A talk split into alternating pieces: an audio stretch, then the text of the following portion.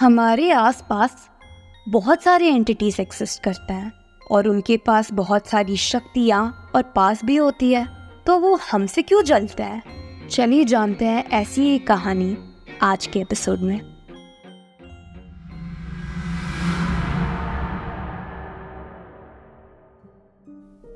ये बात है मिजोरम के एडम की। उसके पापा अपने कॉलेज के वक्त दूसरी स्टेट में सेटल हो गए थे। जिसकी वजह से वो अपने नेटिव से ज़्यादा कनेक्टेड नहीं था। वो भी सिंगल था, अपनी ट्वेंटीज़ में। उसके पेरेंट्स कुछ सालों पहले फॉरेन शिफ्ट हो गए थे। और एडम भी अपने करियर में बहुत तेज़ी से तरक्की कर रहा था। पर कुछ दिनों से उसकी तबीयत खराब थी और डॉक्टर्स ने सारे टेस्ट रिपोर्ट्स निकलवा लिए, पर वो प्रॉब्लम का पता ही नहीं लग पा रहा था। उसने जब ये सब अपने दादाजी को बताया तब वो कुछ अजीब क्वेश्चंस करने लगे और फिर सीधे मिजोरम से फ़्लाइट लेके एडम के पास पहुँच गए। पर वो अकेले नहीं आए थे। उनके साथ तीन और लोग भी आए थे। एडम के पूछने पर उसके दादाजी ने बताया कि एडम की तबीयत खराब है और दादाजी खुद बुढ़े हैं। तो दो लोगों का ख्याल रखने के लिए और घर संभालने के लिए वो तीन नौकर ले आए हैं। कुछ ही समय हुआ था उन्हें आके। और वो सडनली बोले अच्छा बेटा, तेरा नया ऑफ़िस का दोस्त जेकब उसको तो कल घर बुला ले। वो भी हमारी मारा कम्युनिटी से है ना? दो दिन के लिए इधर हूँ तो अपनों से मिल लो जरा अच्छे से। उन्हें कुछ ही देर हुआ था आके, पर वो बोलने लगे अच्छा बेटा, तेरा नया ऑफ़िस का दोस्त जेकब उसको तो कल घर बुला ले। वो भी हमारी मारा कम्युनिटी से है ना? दो दिन के लिए इधर हूँ तो अपनों से मिल लो ज़रा अच्छे से। एडम को ये बात अजीब लगी। दादाजी पहले उसके कलीग्स या दोस्तों के बारे में कुछ खास पूछताछ नहीं करते थे। बट लेटली उसे लग रहा था कि वो जेकब में बहुत इंटरेस्टेड है। अगले दिन जेकब घर आया। सबने मिलकर डिनर किया और सोने गए। दादाजी ने बहुत जिद करके जेकब को एडम के घर सोने के लिए मना लिया। रात को एडम आराम से सो रहा था। अचानक से एक हाथ उसके कंधे पे आ गिरा। वो डर गया। उठ के देखा कि वो उसके दादाजी का हाथ था। जेकब अब उसके पास नहीं था। दादाजी उसे शश करके चुप रहने को बोलते हुए हॉल में ले गए। उधर एडम ने जो देखा उससे उसकी बॉडी डर के मारे थर काँप उठी और उसके चेहरे का रंग उड़ गया। जेकब की बॉडी ज़मीन पे थी, पर उसका सर वहाँ पे नहीं था। और फ्लोर पे खून का एक निशान तक नहीं। ये सब क्या हो रहा था? वो कुछ या कर पाता? उससे पहले दादाजी हॉल में खड़े नौकरों को बोलने लगे, देखा पंडित जी, मेरा शक सही निकला। ये जेकब अवाम है। देखो कैसा इसका सर बॉडी से अलग है। इसको घर में नॉनवेज नहीं मिला तो इसका सर बाहर गया है मीट की तलाश में। ये सुन के एडम चौंक गया। उसने पूछा, ये सब क्या हो रहा है? कोई कुछ बताएगा? और ये अवाम क्या होता है? उसके दादाजी ने बोला कि बहुत सालों पहले, पर दादाजी के समय पे, एक फॉरेनर कहीं ईस्ट की कंट्री से आया था। उसकी एक मारा फैमिली के साथ दोस्ती हो गई थी, पर वो जब भी गाँव आता था, अचानक गाँव में सुंदर मर्द और औरतें मरने लग जाती थी। पिग्स और गायों की भी बेवजह मौत हो जाती। तो एक रात गाँव वालों को उस पर शक होने लगा। तो एक रात बिना बताए गाँव वाले चुपके से उसके कमरे में घुस गए और उधर उन्होंने देखा कि उसकी बॉडी बिना सिर के नीचे पड़ी हुई है। कुछ टाइम बाद उसका सिर लौट के आया वापस अपनी बॉडी से जुड़ने। पर गाँव वालों ने जैसे तैसे करके उस सिर को बॉडी से अटैच होने से रोक लिया। सनराइज होने की वजह से उस सिर में अब बॉडी से जुड़ने की कैपेसिटी नहीं रही और वो फॉरेनर मर गया।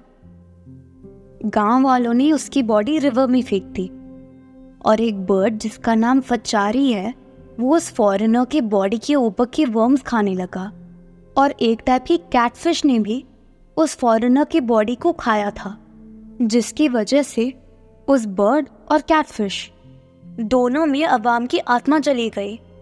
उस बर्ड और फ़िश को मारा कम्युनिटी के कुछ लोगों ने पकड़ के खा लिया, जिसके वजह से मारा के लोग भी अवाम बनने लगे। अवाम एक तरह का जेलस डीमन है, जो एक बॉडी से दूसरी बॉडी में कभी भी जा सकता है। ये कंडीशन जीन से और सेक्सुअल इंटरकोर्स से फैलता है। अगर एक अवाम किसी इंसान की किसी चीज़ से जलता है तो वो अपनी आत्मा उस इंसान के अंदर भेज देता है। जिससे उस इंसान का पेट दर्द करने लगता है। पेट दर्द धीरे धीरे इतना बढ़ जाता है कि वो जानलेवा भी हो सकता है। ये बात सुन के एडम चौंक गया। उसे भी तो पेट दर्द हो रहा था। पर दादाजी को कैसे पता चला कि पेट दर्द की वजह अवाम ही है? कि जेकब ही अवाम है? दादाजी ने बोला, जिस इंसान के अंदर अवाम ने अपना आत्मा भेजा होता है उसे एक सपना बार बार आता है। कुत्ता या घोड़ा उसके पीछे पड़े होते हैं सपने में। या तो लीचस उसकी पूरी बॉडी पे क्रॉल कर रहे होते हैं। ये सुन के आडम के पसीने छूट गए और उसके हाथ पैर भी फूल गए, क्योंकि उसको भी लीचेस वाले सपने आ रहे थे। दादाजी ने बोला, तेरा पेट का दर्द भी कम नहीं हो रहा था। तुझे सपने भी आ रहे थे। तेरा प्रमोशन भी हुआ था, जिसके वजह से लोगों के पास तुझसे जलने का रीज़न भी है। और तेरे जान पहचान में सिर्फ़ एक ही हमारी कम्युनिटी का बंदा है। तो ये ज़ाहिर था कि अवाम जेकब ही है। इसलिए तो मैं आ गया तुरंत फ़्लाइट पकड़ के तेरे पास। ये सारा चीज़ प्रोसेस नहीं कर पा रहा था एडम जिस कलीग के साथ उसकी इतनी ज़्यादा बनती थी वो उससे जेलस था। अभी कुछ देर पहले जो इंसान उसके साथ सोया था, वो असली में एक तरह का भूत है। वो नहीं मान सकता था इन सारी बातों को। पर उसके दादाजी भी झूठ क्यों बोलेंगे उससे? क्या सच था और क्या झूठ? ये सब सोच के उसका सिर चकराने लगा। तभी जेकब के दो सिर हवा में उड़ते आए। ये देखिए एडम के पैरों तले ज़मीन खिसक गई। तभी उन तीन अंकल और दादाजी ने मिलके जल्दी से उस बॉडी को एक कॉफिन में बंद कर दिया। दादाजी बोले, देखा इस आवाम को? दो सिर घूम रहे थे इसके बाहर खाने की तलाश में। देखो, देखते रहना। कहीं और भी सिर ना आ जाए। दस बार डुप्लीकेट कर सकता है ये अपना सिर। एडम और भी शौक में चला गया। वो इतने शौक में था। वो ना कुछ सोच पा रहा था, ना कुछ कर पा रहा था। उसकी ब्रीदिंग सडनली हैवी हो गई और वो बेहोश हो गया। उसको जब होश आया तो सवेरा हो चुका था। पर जेकब उसे कहीं दिख नहीं रहा था। उसके दादाजी ने बताया कि जैसे सनराइज हुआ जेकब की बॉडी तड़प तड़प के मर गई।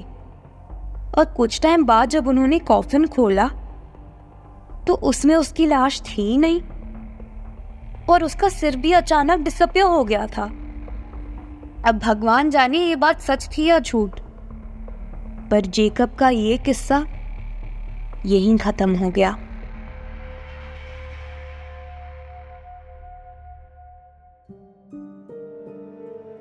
खैर, ये तो थी आज की कहानी। लाइक शेयर और कमेंट करके बताएँ कि आपको ये एपिसोड कैसा लगा।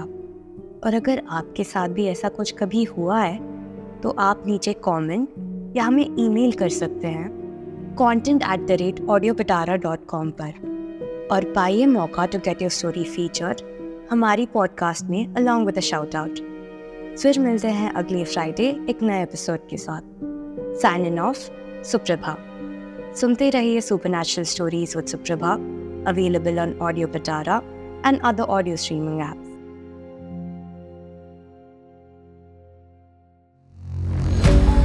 audio Pitara सुनना ज़रूरी है।